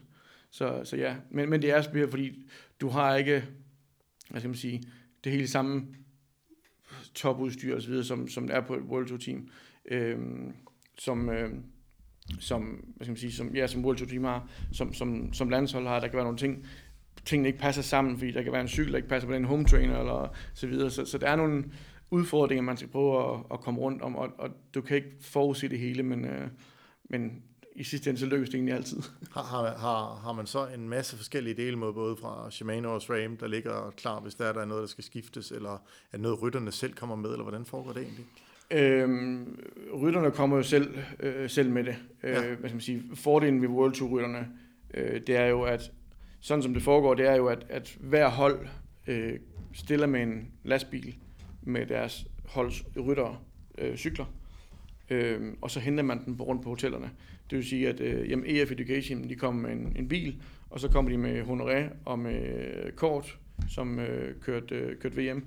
Jamen, så kører man ud til det hotel og samler de cykler op. Jamen, øh, så har vi Uno X, som er på et andet hotel. Jamen, der har vi nogle rytter over, så vi skal også hente nogle cykler. Øh, og så henter man de cykler ud på de hoteller der, hvor de er. Og øh, ved Uno X, ved EF Education, ved Quickstep og, og så videre, jamen, eller, og Trek, jamen, øh, Mads P. han kommer med, var det, Skel, øh, det var Skelmose, kommer med en, en cykel med, med en kling setup, og han vil gerne køre med to. Men det er jo ikke noget landshold, der ligger på nogen måde. Så er det så heldigt, at man kan køre over til, til en mekaniker, som er ved, ved Trek, øh, som arbejder på det engelske landshold, og så kører man over og henter en forskifter og nogle klinger osv., og, og kan sætte det på. Det kan du ikke gøre ved en junior, øh, junior herrerytter, for han har må selv have sin, sin egen ting med. Så, det, så på den måde så er det jo forskelligt fra, fra ja, altså, hvor, hvor, hvor gammel du er, eller hvor er sponsoreret eller ikke er sponsoreret på ja. World Touren, ikke på World Touren. Det, det er lidt anderledes for dig også, fordi at, at der, der er lidt flere ting at have fat i. Der er mange flere ting at have fat i, det er der. Øhm, altså man siger, i, i sidste ende, så er der kun SRAM og Shimano. Øhm, Ja. Men igen, så er der noget med noget opladning, og du ved, at du skal have lidt ekstra batteri med ud i bilen, og Shimano skal du oplade inden, og der skal være en powerbank med, og så videre. Så, så der er selvfølgelig nogle forskellige aspekter øh, i det hele, men du, øh, du sætter det op. Du skal have måske have lidt ekstra udstyr med ud i, i, øh, i bilerne til, til selve løbet. Øh, men øh, ja, altså i sidste ende, så, så er det jo lidt det samme. Det er egentlig bare at få cyklen til at virke, og, og os mekanikere, vi ved godt, hvordan tingene fungerer øh, på det her niveau, som vi er. Øh, Øh, så vi kan godt kan man sige, øh, være i, om det er det ene eller andet system, eller den ene eller anden ramme, eller så videre. Øh, så, og rytterne ved jo også som regel altid, hvordan de gerne vil have tingene sat op, og så, så gør vi det ved hjælp for dem. Jamen, så lad os runde af med et, et par spørgsmål mere, og så, øh, så, så det første, det, det, det er jo egentlig, at, at har du, nu starter du her med, med DSM, og har du nogle, hvad skal man sige, bucket list løb, hvor du tænker, det gad jeg virkelig godt Udover Tour de France, for den gætter næsten af en drøm for alle. Tour de France er selvfølgelig en drøm. Øh, selvfølgelig er det det. Øh, men jo, det har jeg. Øh, og, og vi skal... Øh, nu skal jeg ned her om tre års tid øh, til Holland, og øh, hvor vi ligesom skal printet nogle løb ind, hvad vi gerne vil. Dermed ikke vi får dem opfyldt, men øh, hvad vi gerne vil. Og, og jo, jeg har der nogle, øh, nogle løb, som jeg gerne vil, øh, vil med til, øh, som brænder i mit øh, drengecykelhjerte og, og, og være. Men det man også skal huske, det er, at, at det ene er at være bagved, øh, fordi bagved, der sker der faktisk nærmest det samme til hver eneste løb. Men når du tænder fjernsyn og ser Paris-Roubaix, eller om du ser Schweiz rundt, eller du ser en Wells-etappe, så for dig er det som ser forskellige ting. Men om bagved, der er det det samme. Det er den samme proces, du kører. Det er det samme cykler, det er samme, ja. sige, samme rytter og samme. Så, så der er ikke den, den samme følelse om, hvad skal man sige, om du er ude til det ene eller andet løb. Nu sagde jeg også godt før, med Lombardiet er lidt større, når, du, når jeg stod der ved, ved, ved målstregen og startstregen osv., at, at det er lidt anderledes, øh, men i, i sidste ende, så, så er det den, lidt den samme ting, du gør. Ja. Øh, du gør det bare forskellige hvad skal man sige, lokationer. Ja. Øh, men selvfølgelig er der noget med, at når du får de der øh, kort, vi får ved hver løb, øh, at der står nogle der står nogle løb på. Så, så jo, jeg har der, selvfølgelig har jeg Tour de France. Øh, det kommer ikke til næste år, men, øh, men må ikke om, om to år, jeg er der. Og øh, jeg kommer til en Grand Tour næste år, det ved jeg med sikkerhed. Om det så bliver Sion eller Touren eller Vuelta, det ved jeg ikke endnu. Øh, jeg tror, det bliver Vuelta, men øh, jeg kommer til en, en Grand Tour næste år. Og øh, så har jeg da selvfølgelig, at øh, jeg gad godt øh, Strade Bianchi. Øh, jeg synes, det er et super fedt løb, øh, fordi det er lidt mere specielt i forhold til almindelig ja. asfaltløb. øh, der er lidt anden øh, teknik og så videre bagved. Det giver vel også jer som mekaniker nogle andre faglige udfordringer teoretisk set. Præcis, det gør det. Øh, der er det ikke bare øh, ja, plug and play, der skal du være lidt øh, anderledes sat op. Øh, og øh, så har jeg Dauphiné Libéré som et, øh, et løb, fordi det er, det er et kæmpe stort løb, øh, og, øh, og jeg kan godt lide løb i Frankrig også. Jeg elsker Frankrig. Øh, så det er også en af mine, mine på mine lister. Ja. Øh, men, men det er faktisk også de eneste to, jeg sådan virkelig, og så tog det France som, som det tredje, ikke? Øh, som jeg virkelig siger brænder for. Øh, ja. Men, men jeg, vil, jeg er jo bare en glad knægt, hver gang jeg kommer ud til cykelløb, fordi det, det er noget, der er i mig, som jeg virkelig brænder for og elsker, øh, og elsker miljøet at være i det. Så, så det er ikke sådan, jeg sidder og, og, og græder over, at det ikke, altså, jeg ikke er til det ene frem for det andet. Men, øh, men i hvert fald lige de to-tre løb, det er i hvert fald nogen, som godt kunne, øh, kunne, kunne ramme mig lidt mere. Det var en god julegave på et eller andet tidspunkt. Ja, bestemt. bestemt. Så øh, et sidste spørgsmål for mig, og så må du sige til, hvis vi har glemt noget. Øh, hvis man er ude og ung, håbefuld mekaniker, som der godt kunne tænke sig at komme ud også og, og skrue øh, på professionelle cykler, hvor skal man starte henne, og hvad skal man blive god til? Og jeg tror, vi alle sammen har forskellige veje til, øh, til det mål. Hvis du går ud og snakker med de mekanikere, der er i dag øh, på World øh, også Uno X, som er pro Øhm, der er også øh, tre mekanikere der, er danske, øh, med dansk pas. øhm, men, men går du ud og spørger Rune, eller, øh, som er på Ineos i dag, og Peter, som er på Lotto, og Danny, som er på Uno X, og øh, Rasmus, som er på Trek, øh, og, og mig på DSM, jamen, øh, vi har alle sammen, skal man sige, forskellige veje, vi har, vi har kommet til mål på. Øh, men, men altså, det, det vigtigste af alt, det, det første step, det er kontinentalhold. Du er nødt til at lære the basic og komme ud til cykelløb. Øh, hvordan er det? Øh, fordi der, kontinentalen, hvad skal siger, er jo stadig svært. Man skal stadig kunne sine ting. Øh, altså rytterne har også en, en vis form for, hvad skal man sige, øh, tanke om, hvad, hvad, altså, hvilken kvalitet har du, at, at øh, jeg kunne justere et gear på meget, meget kort tid. Fordi det ene, jeg kunne justere et gear på en, på Bjarne cykel hjemme i værkstedet på en, en cykelforretning. Det andet er at stå ud til et cykelløb på en, en parkeringsplads, eller på en landevej, eller hvor det nu er henne, og gøre det to minutter hurtigere, eller tre minutter hurtigere, end, end du gør på værkstedet. Så der skal noget, noget hvad skal man sige, fingerfærdighed ind i det, noget forståelse øh, for det. Øhm, og det får du simpelthen på, på kontinentalniveau. Du får at vide, hvilke øh, hvad skal man sige, krav der er, eller hvilke øh, ambitionsniveau der er. Øh, og der lærer du egentlig fra bunden af at starte med at være cykler og køre ud til et hotel og starte med at sætte op og sætte vand til og sætte el til og øh, lære at skifte hjulene og, og så videre, så videre. Fordi det ene er, at du, på en cykelforretning, hvis du, hvis du er en cykelforretning, det er at lære de tekniske ting, men der er så mange andre ting ud på til et cykelløb, som man ikke kan lære i en cykelforretning, øh, som du er nødt til at lære øh, der. Så det er egentlig basic, øh, basic step øh, at komme derud og lære de ting. Og når du, hvis du føler, at, at det her, det kan jeg egentlig godt lide, øh, og jeg gerne vil videre, jamen, så er det simpelthen øh, netværk. Øh, snak med de rigtige folk, øh, og, og ja, øh, få hils på dem. Øh, som sagt, jeg kendte ikke Brian Holm inden. Øh, jeg var hen og hils på ham, og det var jo faktisk med til at, altså, at, at starte mit, øh, min, øh, min karriere der. Men øh, og, og sige, mange af de øh, folk, som er ude på, på Kolokvik øh, med Moberg og på Bornholm og på øh, øh, ja, øh, Suiras, hvor Brian Holm og Mads P. også er, jamen er du derude, jamen, så har du også et, nogle folk, der gerne vil hjælpe dig, hvis du har kvaliteten til det, og du gerne vil videre øh, til at ligesom kunne, kunne tage de samtaler med, med de hold, fordi de kan jo hjælpe rytterne videre, så vil de også gerne hjælpe, hjælpe staff videre, hvis, hvis de også mener, der er en vis kvalitet til at, at kunne gøre det. Men, øh, men ja, det er egentlig start, start på kontinentalniveau og, og lære the basic stuff. Fantastisk. Er der noget, vi har glemt, som du, du tænker, det kunne vi godt lige have fået med?